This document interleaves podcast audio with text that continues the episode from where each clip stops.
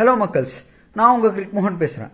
இன்றைக்கி நம்ம சொல்ல பார்க்க போகிறது இங்கிலாந்து வெர்சஸ் பாகிஸ்தான் டெஸ்ட் சீரிஸோட ப்ரீ மேட்ச் அனாலிசிஸ். சிம்பிள்ங்க.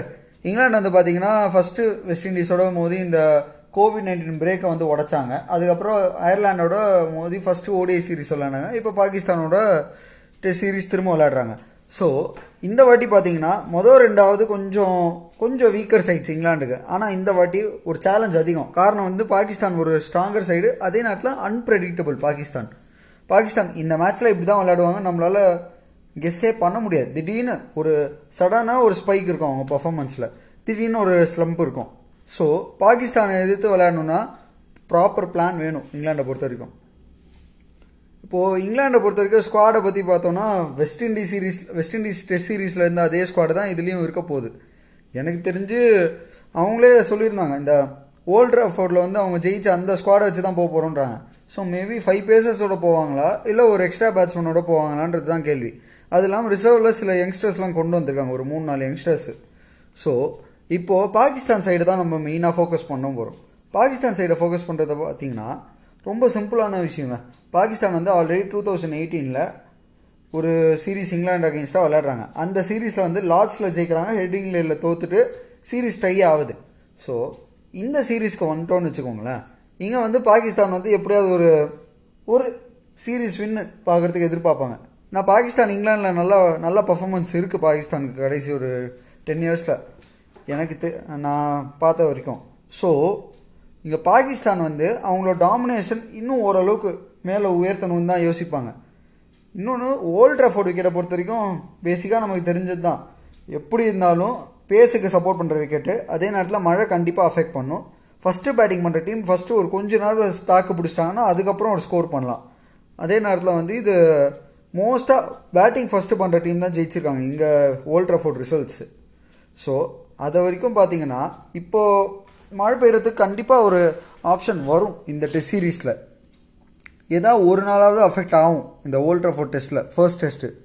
மீதி ரெண்டு மீதி ரெண்டு வந்து சவுத்தாம்ப்டனில் நடக்குது. ஸோ பார்த்திங்கன்னா இப்போ இந்த ஓல்ட் ட்ராஃபோர்ட் டெஸ்ட்டில் பாகிஸ்தானோட பர்ஃபார்மன்ஸ் எப்படி இருக்க போகுதுன்றது தான் கேள்வி.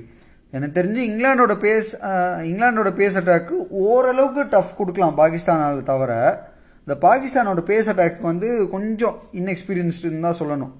காரணம் உள்ளே வரதுலாம் பார்த்திங்கன்னா இந்த முகமது அப்பாஸு, அதுக்கப்புறம் வஹப் ரியாஸ் ஒருத்தர் வந்து லீடிங் ஃப்ரம் த ஃப்ரண்ட்டாக இருந்தாலும், முகமது அப்பாஸு ஷாஹீன் அஃப்ரிடி கூட பெரிய எக்ஸ்பீரியன்ஸ்லாம் கிடையாது ரெட் பாலில் இங்கிலாந்து விக்கெட்டில் பவுலிங் போட்டு.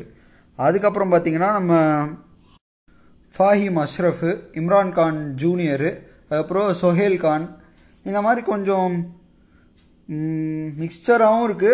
அதே நேரத்தில் வந்து பார்த்திங்கன்னா சில பிளேயர்ஸ்லாம் வந்து நடுவில் ஒரு குறிப்பிட்ட டைம் விளையாடவே இல்லை. டூ தௌசண்ட் ஃபிஃப்டீன் வேர்ல்டு கப்லேருந்து two thousand nineteen world cup இந்த பீரியடில் நடுவில் ஒரு குறிப்பிட்ட ரெண்டு மூணு வருஷம் கேப்பில் இருந்த பிளேயர்ஸ்லாம் உள்ளே வராங்க திரும்ப. ஸோ பாகிஸ்தானோட பேஸ் அட்டாக் வந்து கொஞ்சம் அவங்க வந்து ப்ராப்பராக செலக்ட் பண்ணி ஒரு மிஸ்டேக் பண்ணாமல் ப்ராப்பராக செலக்ட் பண்ணாங்கன்னா அவங்களால இது பண்ண முடியும், ஃபைட் பண்ண முடியும் பேஸ் அட்டாக் பொறுத்த வரைக்கும்.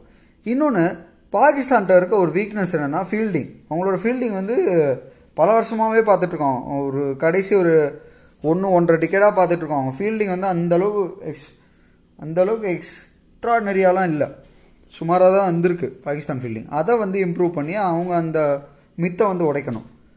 இன்னொன்று பேட்டிங்கை பொறுத்த வரைக்கும் பார்த்திங்கன்னா அந்த ஒரு மிடில் ஆர்டர் ஸ்லம்ப்பு ரொம்ப வருஷமாக இருக்குது பாகிஸ்தானுக்கு. இந்த டாப் ஆர்டர் சப்போர்ட் பண்ணுவாங்க, ஆனால் மிடில் ஆர்டர் வந்து ஒரு சின்ன ப்ராப்ளம் இருக்குது. பட்டு இந்த டெஸ்ட் சீரீஸ் இந்த டெஸ்ட் சீரீஸில் அதையும் உடைப்பாங்கன்னு நான் எதிர்பார்க்குறேன். அசர் அலி மேபி ஸ்குவாடில் பெரிய சேஞ்சஸ்லாம் இருக்குது. இப்போ ரீசெண்டாக விளையாடின ஸ்குவாடில் வச்சு தான் வருவாங்க. மே சின்ன சின்ன சேஞ்சஸ் தான் இருக்குமே தவிர பெருசாக ஒரு இருக்கிறதுல பெரிய சேஞ்சாலாம் ரொம்ப பெருசாலாம் இருக்குது. ஒரு கோர் மெயின்டைன் பண்ணிட்டு பண்ணிட்டுருக்காங்க டெஸ்ட் கிரிக்கெட்டில் ஒரு லாஸ்ட் ஒரு த்ரீ இயர்ஸாக அந்த கோரை வச்சு தான் வருவாங்க.